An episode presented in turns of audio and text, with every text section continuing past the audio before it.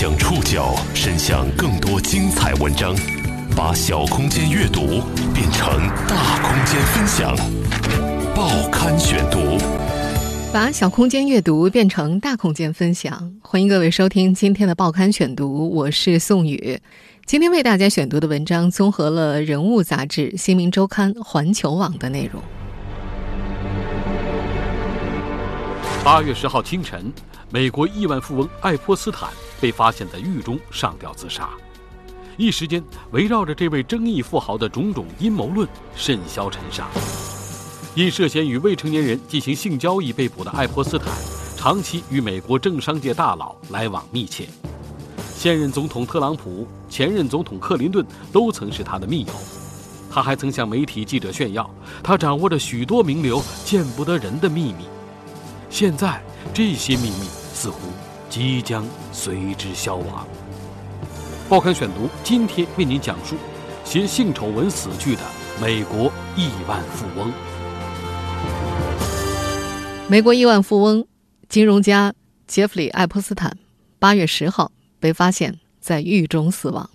虽然美国联邦监狱管理局称这是一起明显的自杀。但这位和多国政商名流关系密切的亿万富翁的死亡，引发舆论哗然，各种阴谋论甚嚣尘上。爱泼斯坦死后，他在纽约曼哈顿上东区的豪宅成了当地热门景点，不少人来到豪宅门前打卡，有人甚至自拍留念。这座占地两千平方米的七层府邸，价值约合人民币五点四亿，有媒体爆出。这位超级富豪曾在豪宅之内性侵多名未成年少女。根据曾经登门拜访过的记者和其他人回忆，这栋私人住宅看上去更像一个博物馆，里面充满了各种诡异的藏品。They say they found hundreds, if not thousands, of female nude or partially nude photographs. Some of the photos seeming to show underage girls. 比如数不清的色情艺术作品。和年轻女孩的裸体照片，其中甚至有些是未成年人。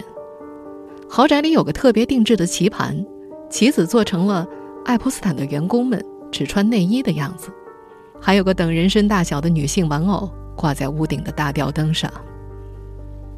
爱泼斯坦的收藏癖不只体现在家中的诡异装潢上，他管数不清的名流朋友叫做他的藏品。他曾说过。他喜欢在人身上投资，管他是政界还是科学界。特朗普、克林顿、安德鲁王子，他的朋友圈里充斥着一个又一个闪闪发光的人名。在《纽约杂志》2002年的采访当中，现任总统特朗普曾经夸奖这位朋友特别好、特别有意思。他和我一样喜欢年轻漂亮的女孩。豪宅楼梯间内挂有一幅克林顿的画像，画像中的克林顿。身穿蓝色长裙、红色高跟鞋，风情万种地躺在总统办公室的座椅上。有人说，画像中克林顿穿的长裙和当年性丑闻的女主角莱文斯基穿的衣服有些相似。也有人说，这是希拉里·克林顿出席2009年肯尼迪中心荣誉奖典礼时所穿的衣服。要说这间豪宅内最意味深长的壁画，当属二楼的一张。那张壁画里。描绘了一个深陷牢狱的人，周围站着狱警，而画中在铁丝网后的主人公正是杰弗里·爱泼斯坦本人。二零零八年，爱泼斯坦曾因教唆未成年少女卖淫服刑十三个月。当时警方指控他在二零零二年到二零零五年间多次与年轻女性进行性交易，其中最年轻的仅十四岁。据说警方当年掌握的证据可以判爱泼斯坦终身监禁。胸有成竹的美国联邦调查局准备好了长达五十三页的定罪书，但吊诡的是，爱泼斯坦竟然和检方达成了不起诉协议书，仅被判处十三个月有期徒刑，甚至他白天还能在监外服刑，每周可以去办公室待六天。还有报道说，甚至在他服刑期间，还不断有年轻女孩造访。没人真正明白，爱泼斯坦为什么要把那十三个月的刑期画成一幅壁画挂在自己家里。他本人曾在今年年初向一位被邀请至他家中的员工这样解释：“他说他找人画这幅壁画，是因为他有可能再次陷入那种境地。从某种程度上来说，爱普斯坦对自己的预测是正确的。距离上一次被判入狱十一年之后，今年七月六号，刚乘坐私人飞机从巴黎回到美国的爱普斯坦，因涉嫌组织未成年人进行性交易，再度锒铛入狱。如果相关指控成立的话，他将面临最高四十五年的刑期。但再度出现在铁丝网后面的爱普斯坦，很快变成了一具尸体。八月十号被人发现的时候，他的脖子上紧紧勒着一条床单。尽管美国官方宣称爱普斯坦死于自杀，但这个案子因为牵涉众多名流，引发了无数的猜测。爱普斯坦曾经告诉《纽约时报》的记者，他不光认识很多有钱有权又有名的人，还掌握着他们见不得人的秘密。他炫耀似的提到，这些秘密当中包括大人物们的性癖、吸毒史，有很多杀伤力很大的细节。但现在。他掌握的这些秘密，似乎即将随之消亡了。死前，爱泼斯坦一直在等待法庭的审判。这个表面光鲜的富豪背地里做了哪些勾当？他到底犯了什么罪？他正受审的案子又牵涉了多少富豪？报刊选读继续播出：携性侵丑闻死去的美国亿万富翁。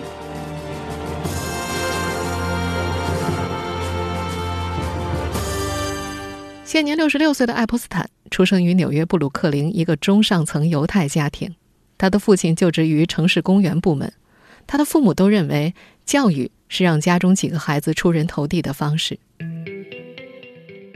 爱泼斯坦从五岁开始学琴，琴技精湛，他凭着聪颖的天资连跳两级，他尤其擅长数学。十六岁时，高中毕业之后。他先后在科博联盟学院和纽约大学求学，但是都没有获得本科学位。二十岁出头时，爱普斯坦在曼哈顿一家私立学校教授数学和物理。虽然他并没有多么热爱这项工作，但是在富家公子和千金的环绕之下，他感受到了金钱的诱惑。也正是在这所学校，他成了美国著名投资银行贝尔斯登公司主席埃斯格林伯格孩子的老师。在华尔街，有这么一种人非常受欢迎，穷，但聪明，且有着迫切发财的欲望。爱泼斯坦就是这种人。他很快获得了格林伯格的赏识，跳槽到了贝尔斯登公司。他也很争气，出色的表现让他成为了公司的有限合伙人之一，在金融界混得有声有色。到了1981年，爱泼斯坦突然离开了，创立了自己的公司杰爱泼斯坦。他之后的具体经历留下的痕迹并不多。根据《名利场》2003年的报道，爱普斯坦曾称自己是个赏金猎人，专找政府或有钱人遗落的钱。这些遗落的钱让他赚得盆满钵满，又是置办波音727，又是购置私人岛屿，乐此不疲。尽管爱普斯坦的财富没有对外公布，就连检察官也在法庭上表示无法确定他的资产规模。他在曼哈顿、棕榈滩、加勒比海。新墨西哥和巴黎都拥有房产，至少拥有十五辆汽车和一架私人飞机。曼哈顿的府邸、佛罗里达的豪宅、加勒比海上的美丽小岛和新墨西哥的大农场，对于几十个女孩来说，这些属于爱泼斯坦的资产，代表着一场又一场诡异又令人窒息的噩梦。这些女孩们的人生轨迹不尽相同。但他们中的大部分一生都在与由爱普斯坦带来的童年阴霾抗争着。他们把自己的人生分为两个阶段：遇到爱普斯坦之前和遇到爱普斯坦之后。在遇到爱普斯坦之前，科特尼维尔德是学校的啦啦队长、首席小号手和成绩全 A 的优秀学生。2002年，14岁那年，遇到爱普斯坦之后。她成了一名脱衣舞女，后来还因与毒品有关的罪名入狱三年，一直到二零一八年十月才被释放。科特尼维尔德回忆说：“被爱普斯坦侵犯的猎物都是像她一样贫穷、没有父母关爱、基本无家可归的女孩。当时这些年幼的女孩被招聘来给爱泼斯坦提供所谓的按摩服务，一小时可以有两百到三百美金的收入。We go up the stairs. We're shown how to set up the massage table, everything else. 被诱骗的时候，这些女孩都以为等待自己的工作是按摩治疗师，以为是个能够挣外快的机会，但等待他们的是深渊一般的性侵。现年三十岁的珍娜丽莎·琼斯一听到“纯洁”这个词，就会想起那段噩梦般的经历，因为爱泼斯坦曾经用这个词形容过她。这些女孩们所遭受的也不只是性侵，爱泼斯坦还教唆她们互相介绍，不断从世界各地带来新人。爱泼斯坦还曾威胁他们，如果不按照他的心意办事，女孩们就要小心以后的职场路和人身安全。科特尼维尔德回忆，自己遇到爱泼斯坦那年只有十四岁，他估计，到了自己十六岁那年，已经给爱泼斯坦带去了七八十个十四岁左右的女孩。女孩们出现在爱泼斯坦的家里、岛上、私人飞机上、派对上，给爱泼斯坦和名流朋友们提供着不堪入目的性服务。科特尼维尔德说，爱泼斯坦要求找来的女孩们越年轻越好，越多越好。根据迈阿密先驱报在2018年的报道，有至少80个女孩在2001年到2006年之间遭到过爱泼斯坦的猥亵和侵犯。现在的她们在30岁左右，他们中间有母亲、妻子、调酒师、房地产中介、教师，有几位深受创伤和抑郁症的折磨，有几位坐过牢，还有人已经去世了。十数年间，这些女性受害者织成了一张大网。爱泼斯坦也曾数次被起诉，但他却总能破网而出，用各种各样的方式。报刊选读继续播出携性侵丑闻死去的美国亿万富翁。前面也说了，爱泼斯坦最著名的逃脱法律制裁的故事发生在2007年。那时，面对53页联邦指控，时任迈阿密最高检察官的亚历山大·阿克斯塔和爱泼斯坦的律师达成了不起诉协议。这份协议叫停了 FBI 对爱泼斯坦的所有调查，同时也保证了爱泼斯坦和所有潜在的共犯都不会受到联邦刑事指控。同时，阿克斯塔还同意这份协议在法官通过之前不会向公众公开，防止女孩们阻止协议生效。后来，这位检察官成为了特朗普政府的劳工部部长。二零一九年事发之后，阿克斯塔对自己当年的行为进行了辩护。他表示，他们当时要做的就只是关押爱泼斯坦，让他的名字出现在性侵者黑名单上，给受害者提供申请补偿的途径。他们都做到了。他甚至并不觉得自己欠被侵犯的女孩们一个道歉，他认为当时的解决方式非常合理。但在舆论发酵之后，七月十二号，阿克斯塔辞去了美国劳工部长的职位。除了那次逃脱制裁，从二零零八年到二零一八年的十年间，爱泼斯坦至少七次被起诉，十几个受害女性陆续站出来，但这些官司最终都不了了之。有的因为不能公开的原因被驳回诉讼，有的声称受到威胁放弃了官司，而更多的都被爱泼斯坦庭外和解了。从对爱泼斯坦的调查开始的那一刻起，强大的爱泼斯坦就组建了一支队伍。这支由私家侦探组成的队伍专门负责调查发生的女孩们，甚至女孩们律师的背景。掌握了大量私人信息的爱泼斯坦的侦探和律师团队，用近乎胁迫的方式游说越来越多的指控者，让受害的女孩们放过爱泼斯坦。和在去年那场声势浩大的反性侵运动当中站出来发声的名演员、名运动员那样的性侵幸存者不同的是，这些女孩们显得渺小、软弱又微不足道。就算那场运动后来席卷全球，但是爱泼斯坦的名字仿佛消失了一样，鲜少被提及。而爱泼斯坦本人对当年十三个月的刑期也一直不以为然。虽然他的名字出现在了佛罗里达州的性侵者黑名单上，但是他却在2011年接受《纽约时报》采访时公然宣称，他不是一个性侵犯者，他只是冒犯了他们而已。他甚至还说，啊，这就像是一个杀人犯和一个偷了面包圈的人之间的区别。在被再次起诉之前，爱泼斯坦依然在商界、政界、学术界四处驰骋。更令人惊讶的是，这位亿万富翁还有一个听起来如疯人呓语般的优生学梦想。报刊选读继续播出：携性侵丑闻死去的美国亿万富翁。爱泼斯坦是所谓优生学的狂热拥护者。以这个研究如何改良人的遗传素质、产生优秀后代的学科为基础，爱泼斯坦觉得自己的基因可以造福全人类。他有个宏图，在他三千平方米的大牧场上会有很多年轻美貌的女孩。他的目标是每次令二十位女性怀孕，生下带有他基因的小孩。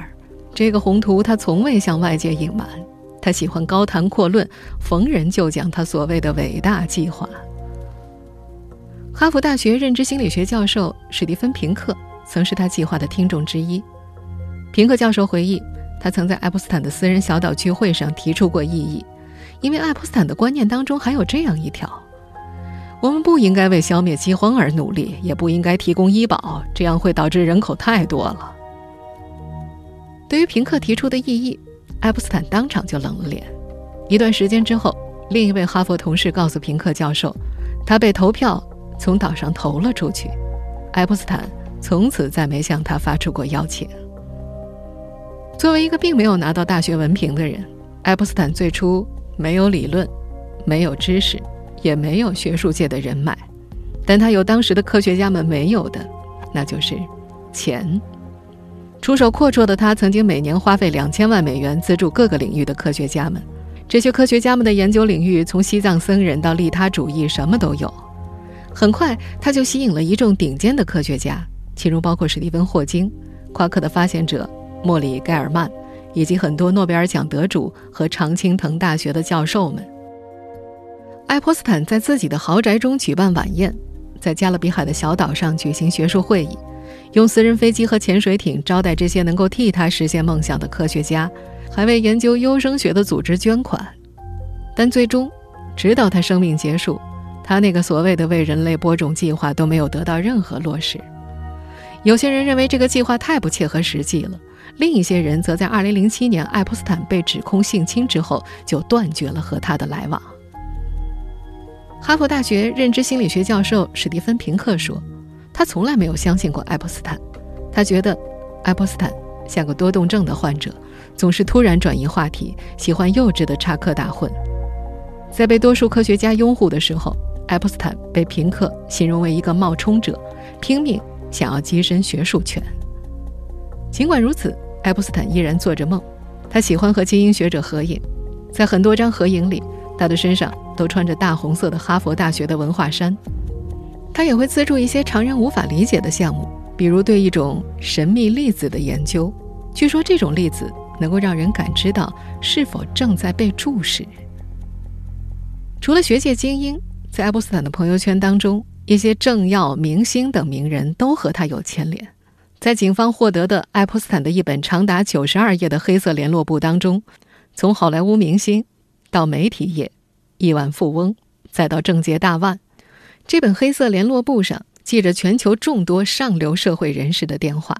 虽然联络簿上的有些人表示并不认识爱泼斯坦，但名单也体现出了爱泼斯坦。扩张人脉圈的野心。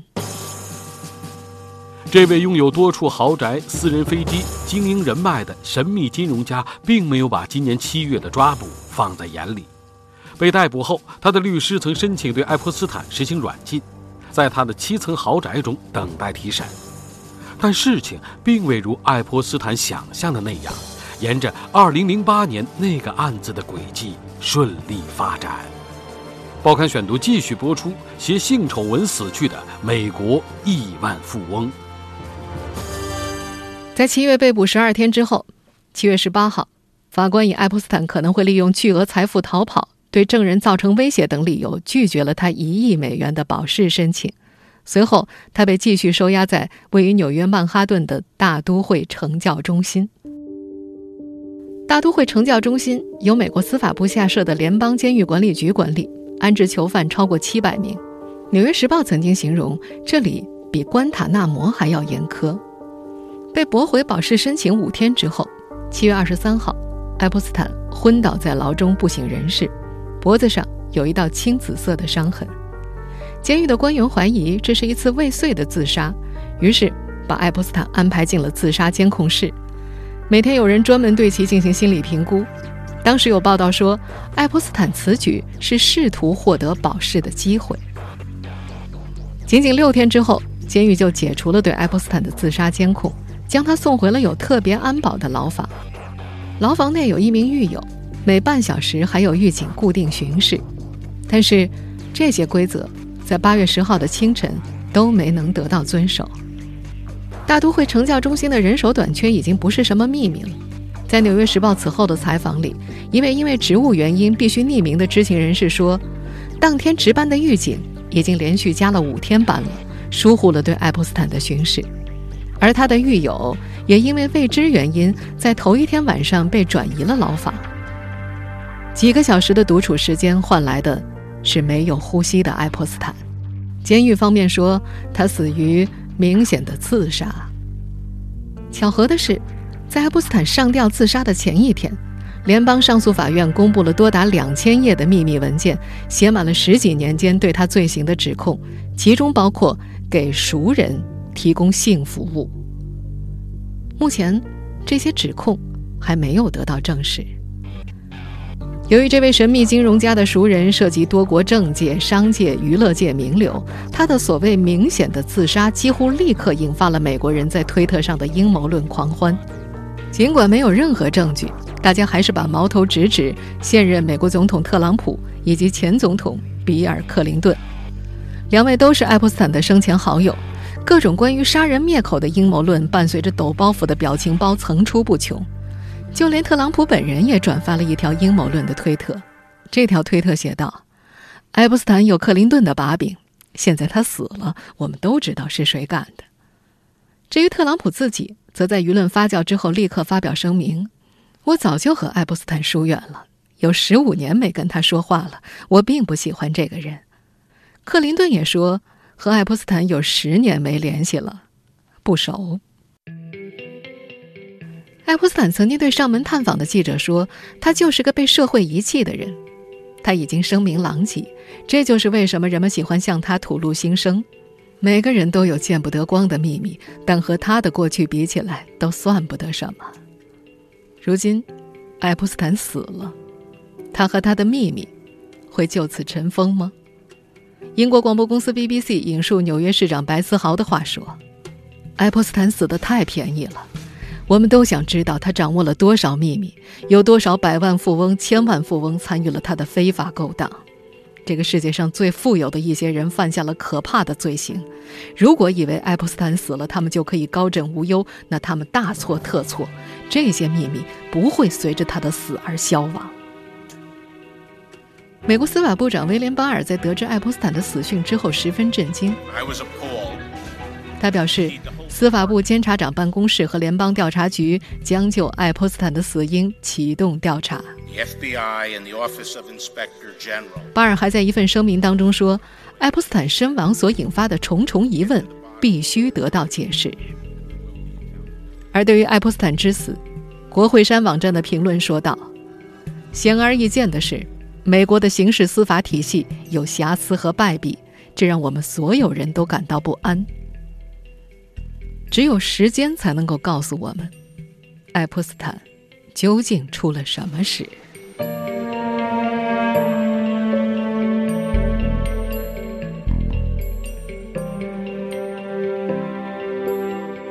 听众朋友，以上您收听的是《报刊选读》，携性侵丑闻死去的。美国亿万富翁，我是宋宇，感谢各位的收听。今天节目内容综合了《人物》《新民周刊》《环球网》的内容。收听节目复播，您可以关注《报刊选读》的公众微信号“宋宇的报刊选读”。我们下期节目时间再见。